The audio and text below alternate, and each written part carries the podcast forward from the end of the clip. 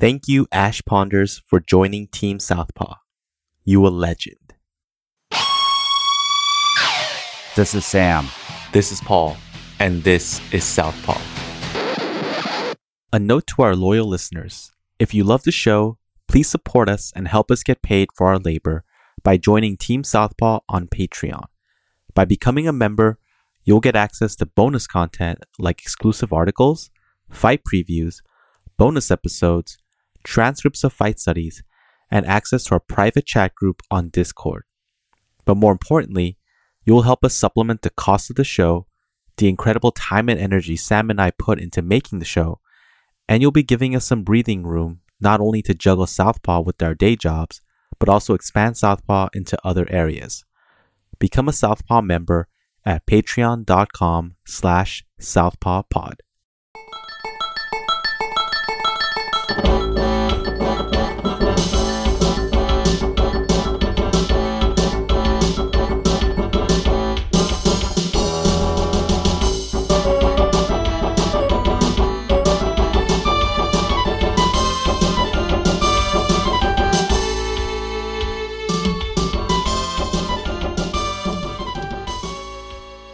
UFC Fight Night Edgar vs. the Korean Zombie was the last UFC event of the 2019 calendar year, and the main event did not disappoint.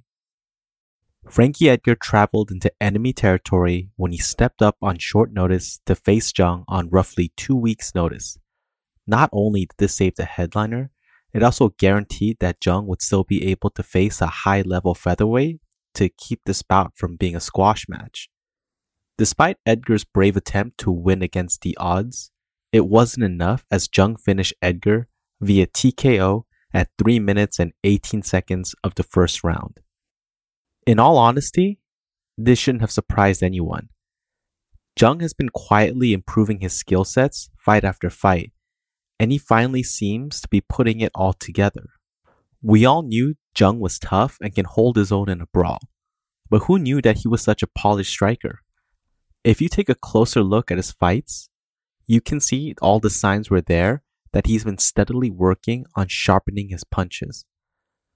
For whatever reason, people are still under the impression that Jung will strike like a madman, getting in close to exchange hooks and uppercuts, often taking a punch to give one.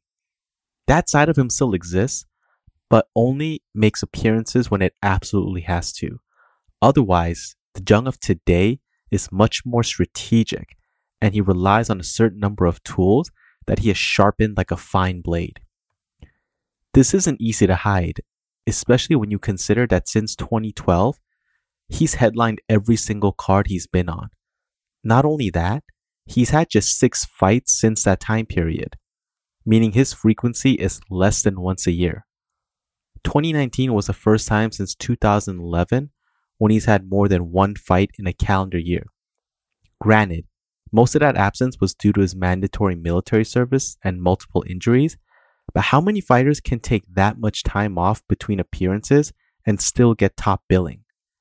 Outside of usual A list stars like McGregor and Jon Jones, you'd be hard pressed to find anyone that can get that kind of leverage. In the fight preview article, I spoke at length about Jung's evolution and how he has one of the best counter games at featherweight. Jung went from reckless brawler who constantly plodded forward to pressure fighter who gets you to swing first so he can hit back with his slick right hand left hook combination. Jung is no longer just an exciting fighter. He is a legit contender for the title. You can see after his fight with George Roop that he made a conscious decision to no longer just plod forward aimlessly, taking a shot to give a shot. No, he will be strategic. He will still pressure fighters, but taking damage is no longer going to be a freebie. If someone was going to land a strike on him, they were going to have to earn it. Jung's rematch with Leonard Garcia looked completely different from their first fight, and not just because he won by twister. The second time around, Jung moved forward and feinted to get Garcia to swing at air so he could counter with sharp hooks and straights. Garcia is a wild man, but he's not an idiot. Taking damage for nothing and not connecting on his own strikes made him cautious. Jung's 7 second finish of Hominick is also a testament to his ability to read the striking terrain and counter effectively. The speed and power of Jung's strikes constantly surprises opponents. They're just not expecting something to come that quickly. This doesn't mean that Jung has Rumble Johnson power, but think of it more like the kind of striking that Conor McGregor has. McGregor's left straight is based on timing and precision, and so are Jung's. The punches are wider and less compact, but thrown at the right time when the opponent is either just finishing up their own strikes or moving forwards towards what they think is a defenseless Jung. Look carefully at his hips and you'll see that Jung slightly lowers his base before uncorking his strikes, giving them an extra boost in power and torque. It also gives the side benefit of being a good way to slip from his opponent's strikes and countering from a dominant position. For whatever reason, this isn't brought up by announcers, and is certainly not something many camps have figured out a game plan against. Although Edgar is listed at 5'6 and Jung at 5'7, there seemed to be a massive discrepancy in height, and one of them is probably fibbing about their measurements. This didn't help Edgar at all, since Jung seems to be completely at ease and the much bigger fighter. Stutter steps, feinting with his jabs, and forward movement all seem to be coming together. It's interesting to note that even though Jung would step forward, he doesn't pressure Edgar like you would normally expect. Instead, he stepped a couple of times and let Edgar come towards him. This was a similar strategy that Jose Aldo and Max Holloway used to get Edgar to overcommit and meet him in the middle with their own strikes. Edgar's low kicks did land, but were too sporadic and not hard enough to discourage Jung from coming forward. After a right straight from Edgar, Jung connects with a short left hook to the jaw, stunning him momentarily. From there, a lazy wrestling shot is easily stuffed and countered with an uppercut. This is a favorite of Jung and one of his signature strikes. Still wobbly, Edgar moves back only to be met with an uppercut left hook and right hook left hook combination that drops him. Jung takes his back and controls the position smoothly. Once he has the leg hooks in, he keeps him in place while punishing Edgar with short hooks to the side of his head. He consistently flattens out Edgar's base and keeps on landing punches, but doesn't gas himself out doing so. This comes in handy since the always tough Edgar does find a way to get back on his knees and up to his feet, but the damage has been done. Another uppercut to left hook drops Edgar again, and from there he finishes Edgar with strikes. This is the same finishing move that Jung caught Dennis Bermudez with, and is what caused the beginning of the end for Dustin Poirier in their matchup. Jung is always able to hurt you with straights or uppercuts, but it's usually the follow up hook that drops you. It's definitely a specialty and something future opponents should keep an eye out for. At Southpaw, we talk constantly about how if you've been around the fight game long enough, especially at the highest level, you give your opponents ample time to study you and break apart your strengths and weaknesses. We saw it last week with Holloway versus Volkanovski, and the same thing happened to Edgar. There's no shame in it. In fact, it should be lauded for its longevity. There are plenty of one trick ponies in combat sports who have a few cool moves, but get shut down quite easily once people figure out a counter. The fact that Edgar was winning for so long against bigger opponents with nothing more than his smooth boxing into wrestling should prove just how effective it can be. To give you some context, in the same month that Edgar won his first UFC title in the UFC against BJ Penn, Jung got knocked out with a head kick by George Roop. Edgar made his UFC debut when Jung was finishing high school. Edgar has been in this game for a long time. Let's give the man his due. With all that said, I hate to be the bearer of bad and obvious news, but at some point, size does matter. It doesn't mean that it's everything, but when you have two evenly matched fighters, the bigger and stronger person holds a distinct advantage. Edgar used to be able to hang with the bigger guys due to his speed and technical skills, but now it's not enough. Even at featherweight, he's definitely on the smaller side and would benefit more at 135 pounds. Let's not forget that Edgar was actually preparing for his bantamweight debut before saving this fight night card. It looks now more than ever that he should definitely not be fighting against other featherweights, but with a knockout loss like that, should he be fighting at all? Edgar is 38 years old, And even though he can still be competitive with the top of any weight class, the amount of damage he's taken throughout his career can't be ignored. He's been dropped multiple times in many of his fights, and the guys at 135 can still punch plenty hard and have tons of power to boot. Jose Aldo also recently moved down to bantamweight and lost a razor close decision to Marlon Moraes, a former teammate of Edgar who is incredibly quick and can throw a switch kick at the drop of a hat. Also in that weight class, guys like Cody Garbrandt and Pedro Munhoz lurk in the bottom of the top 10, just waiting for others to stand and trade with them. At the very top of the bantamweight heap is Henry Cejudo, former Olympic gold medalist and now respectable striker who took out TJ Dillashaw and Moraes to establish himself as a de facto king of 135. The guy that Edgar was slated to make his bantamweight debut against, Cory Sandhagen, isn't exactly a chump either. At 5'11 with a 71 inch reach, he also towers over Edgar and has a distinct height and reach advantage over him. This isn't a plea to get Edgar to retire. Who knows? Maybe he'll pull a Randy Couture and dominate once he finally gets to square up against guys his own size. However, Couture's style is very methodical and doesn't rely on speed, something Edgar needs if he's going to be competitive. I don't know if 135 is the answer, but I do know that Edgar can be proud of all that he's accomplished. This can be perfectly summarized by Holloway, who penned a classy Instagram post after his title fight against Edgar. He stated, and I quote, The greatest of all time talk always makes me cringe. Legends can coexist. Frankie was going to win no matter what last night because I am part Frankie. I am who I am as a father and martial artist because of some of the things I've learned from Frankie and coach Mark Henry.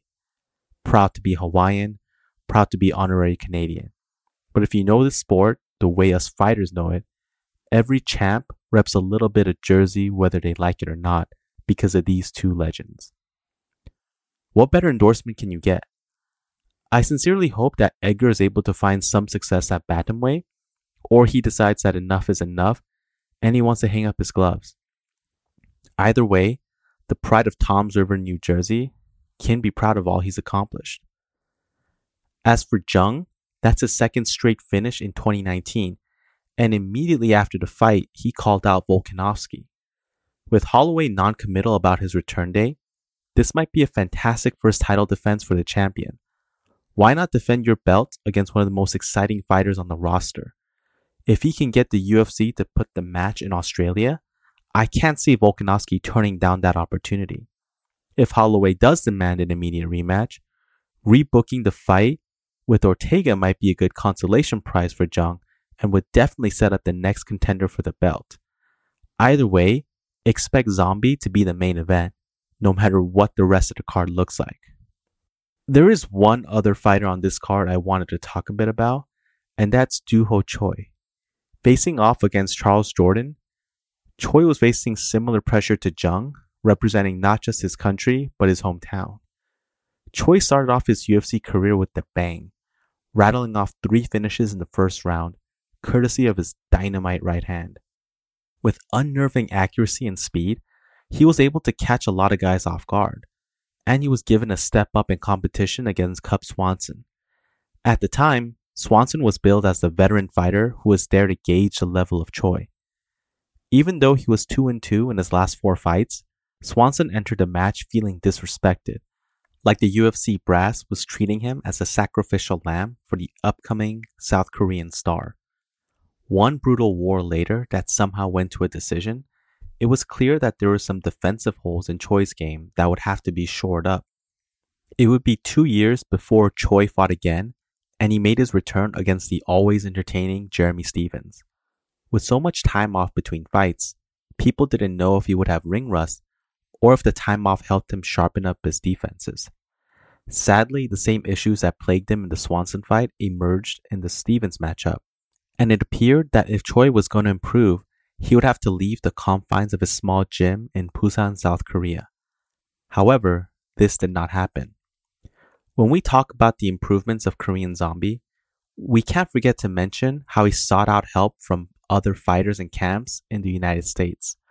First, he got hooked up with Team Alpha Male, where he was able to get a better understanding of the wrestling game and how to learn better pacing and practice with UFC and WEC fighters on a consistent basis.